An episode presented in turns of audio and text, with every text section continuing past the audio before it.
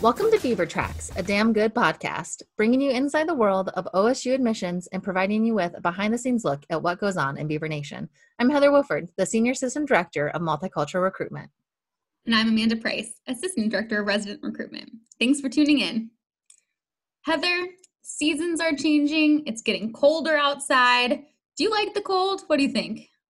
You know, Amanda, I actually don't mind the cold weather. You know, I grew up in Montana, so I'm used to it. It's in my blood, uh, you know, getting used to that cold weather. But I do miss summer. I feel like it went by way too fast this year. It really did. You've known me for a couple years now, and I despise the cold. I could never live in a place like Antarctica. Well, you know, right now Antarctica is actually moving into its summer. So, I mean, it's probably still not sunbathing weather there, but maybe you could still summer in Antarctica instead of wintering in Corvallis. Hmm, that's a good idea. Well, I do know someone who doesn't mind Antarctica at all. It is today's guest, Kim Bernard. She is an OSU professor and researcher. Kim earned her Bachelor's of Science, Master's, and PhD from the Rhodes University in South Africa. She teaches polar oceanography at Oregon State and has ventured to Antarctica so many times it's almost her second home. She studies marine life in Antarctica, focusing on Antarctic krill in an effort to understand how these important critters will cope in a changing ocean. Welcome, Kim. Hi, it's great to be here. Thank you. So, Kim, first question On those cold Antarctic winter days, what coffee spot are you dreaming about most at OSU to get warmed up and get that, that hot cup of Java?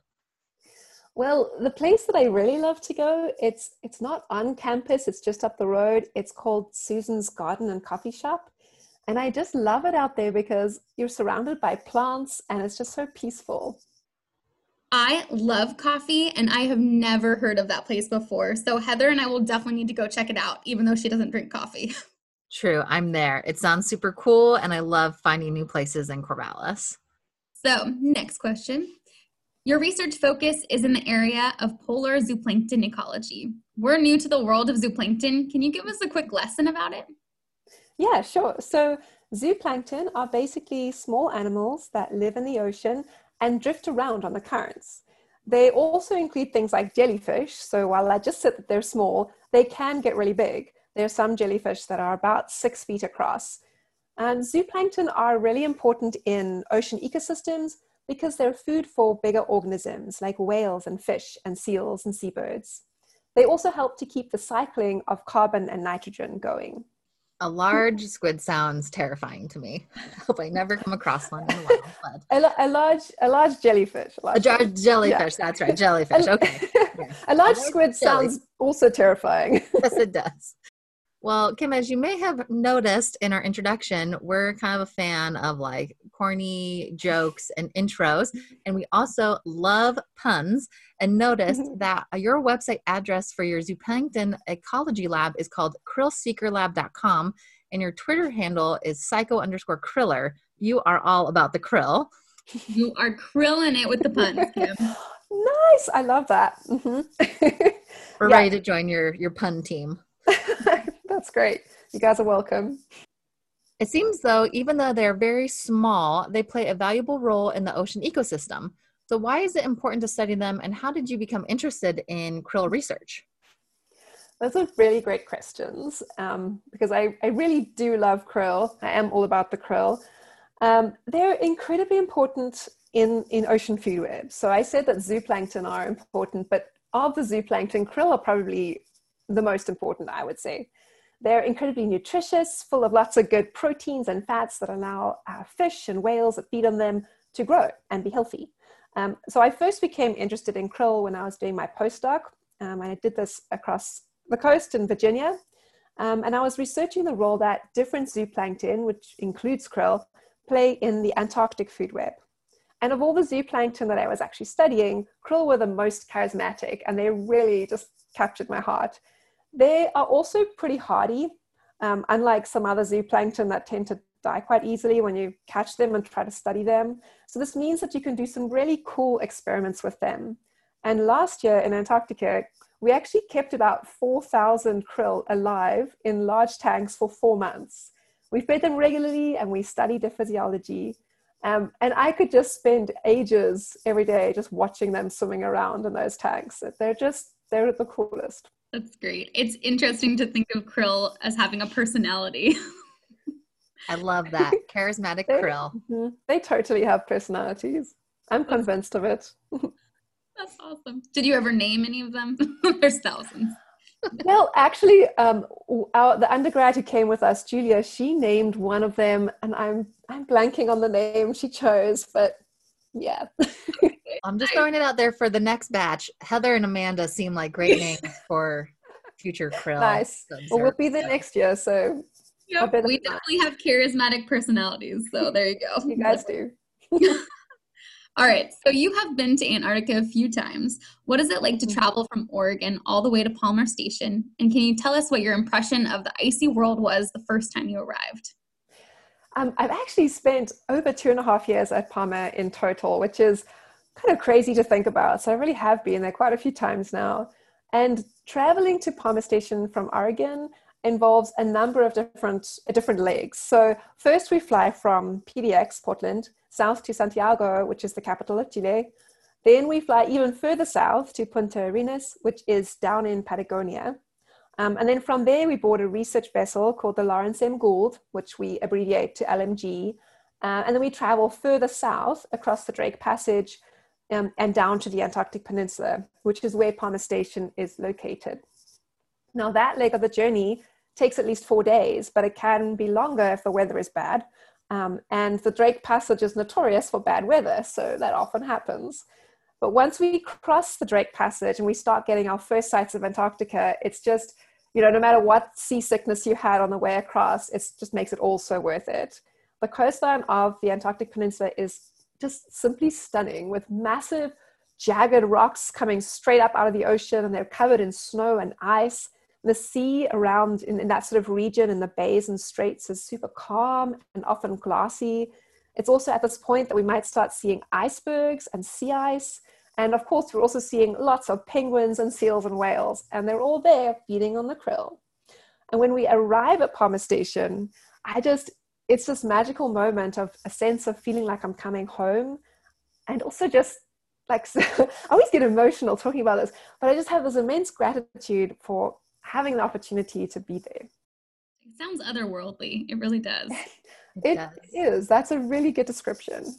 You've you've been down there a number of times, and like you mentioned, Mm-hmm. in, in one of those expeditions was part of an all women's team, Mm-hmm. and uh, we're so excited to see more and more women breaking into STEM fields every day, and we love talking with prospective students who are are interested in getting involved in that. So, what advice do you have for women who still may be one of the only few in their science classes?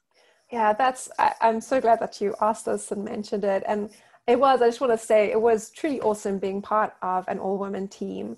I also want to like recognize and note that STEM is made stronger with diverse voices, diverse approaches to addressing research questions, and diverse takes of life. And we really need more diversity in STEM, right? And and it just it meant so much to me to lead such a dynamic, dynamite team. Um, and so my advice, and this is for women, but also for students from different minority groups. So you know, not not just women, but minority groups in general. If you have a goal that you're passionate about, don't let anyone tell you that you can't achieve that goal. They don't know you, and they don't know what you're capable of. There are challenges, yes, and some people try to pull you down, but don't let that define you. I, even along my path, I've had people tell me that I wasn't going to be successful, and it pretty much became my mission to prove them wrong. So that is my that's my advice. I think you've been successful in proving them wrong. Thanks. very, very accomplished. Very incredible. Thank Yeah, you. I would agree. So, in addition to that, many people think the only time you can get involved in research is once you are in graduate school, but you have undergraduates assisting in labs too. What do you think is the most beneficial skill that students gain when they get involved in research early in their college career? Yeah, and so I already mentioned, but one of my field team members last year was an undergrad too, and she actually graduated at Palmer Station, which is, I don't know if anyone who's done that. So, yes, undergrads can and should definitely get involved in research. Gaining research experience as an undergrad has so many benefits, and these range from just specific technical skills that could put you ahead of the game when applying for grad school, but all the way to increased confidence in your own scientific research and communication abilities. When you work in a lab uh, during your undergrad and as an undergrad, you become part of a larger team. And this, this enhances your support network, which can be really beneficial from both a social aspect and also professional and career development aspect. Absolutely. That's very, very true. I think for any discipline, for sure. Yeah. Well, not all students might be able to do research at Antarctica, um, which is pretty incredible. But you know, we know that a lot of the students who are in the College of Earth, Ocean, and Atmospheric Sciences they do some type of experiential learning before they graduate. Can you give us an example of maybe an excursion or research project that they do that maybe is a little bit more local to Oregon State? Oh yeah, sure. So so our college um, at CEOAS really values experiential learning, as you mentioned, and providing research opportunities in the field is something we do really well. Um, at the moment, we offer a class called Introduction to Field Oceanography, and this includes a five-day research cruise aboard the Oceanus, which is OSU's research vessel, and soon will be conducted aboard CEOAS's newest vessel, the Taani. Um, other classes that we offer also include trips up the Yaquina Estuary in Newport, and there are a number of faculty and CEOAS who take undergrads into the field as research assistants, like I did. Well, if our listeners are interested in studying the ocean, coasts, and environments and getting involved in this type of research, you can actually go online for more information to CEOAS, dot uh, and check out all the programs and research opportunities that we've talked about today and so much more. So before we wrap up, Kim, um, we have mm-hmm. one final question before you leave, and hoping that you can help settle a polar debate for us. Which was more exciting to see in the wild, penguins or whales when you were in Antarctica? You know, I must say it's the whales. Growing up in South Africa, I'd seen well, I mean, I'd seen whales as well, but I'd also seen penguins. It, it always like it, it always tickles me when I when I go to Antarctica with Americans because they get I think, more excited about seeing the penguins. But for me, you know, I had the most magical experience um, down there with two humpback whales once. And can I can I tell you about it? Absolutely. Um, so I was out. Uh, it was several, quite a few years ago. One of my earlier field seasons down there, and I was out in a small Zodiac. It's one of those inflatable rubber boats. That's what we used to do the research off the, you know, off the coast there. And, and it was just me and my field assistant. And we'd been sampling for zooplankton or for krill. We'd been, you know, putting up nets and trying to catch krill. Um, and, and we were just taking a little lunch break. So we turned off the engine and, and we were just eating our lunch. And these two humpback whales were after the same krill that we were after. And they came, they were just really curious about us. And they came right up to the Zodiac.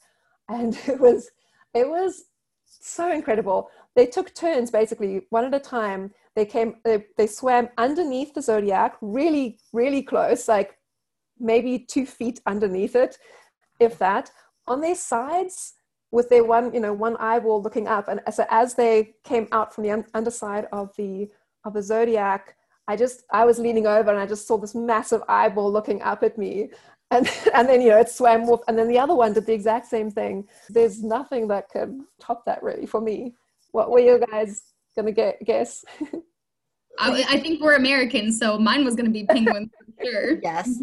Although Amanda knows that I get really excited when I see whales on the coast and have mm-hmm. you know, so so maybe but yeah, I agree. Penguins just are so goofy and, and silly to they me. They are. They're they're pretty amazing, I must say. They're quite hilarious. You're so excited about them coming up to your ship. I would be terrified. you whale like right underneath. I was a little bit I was like, well, don't just don't come up too too fast because you might knock us over. Um, but yeah, yeah, that would be cold. yes, yes. Kim, thanks so much for joining us today and for settling that debate about penguins or whales. That's a wrap for this episode. Join us next time to hear more about what's happening in Beaver Nation. It will be a damn good time. Kim, can we get a go Beavs from you to end us? yeah. Go Beavs. That's right. Go Beavs. Go Beavers!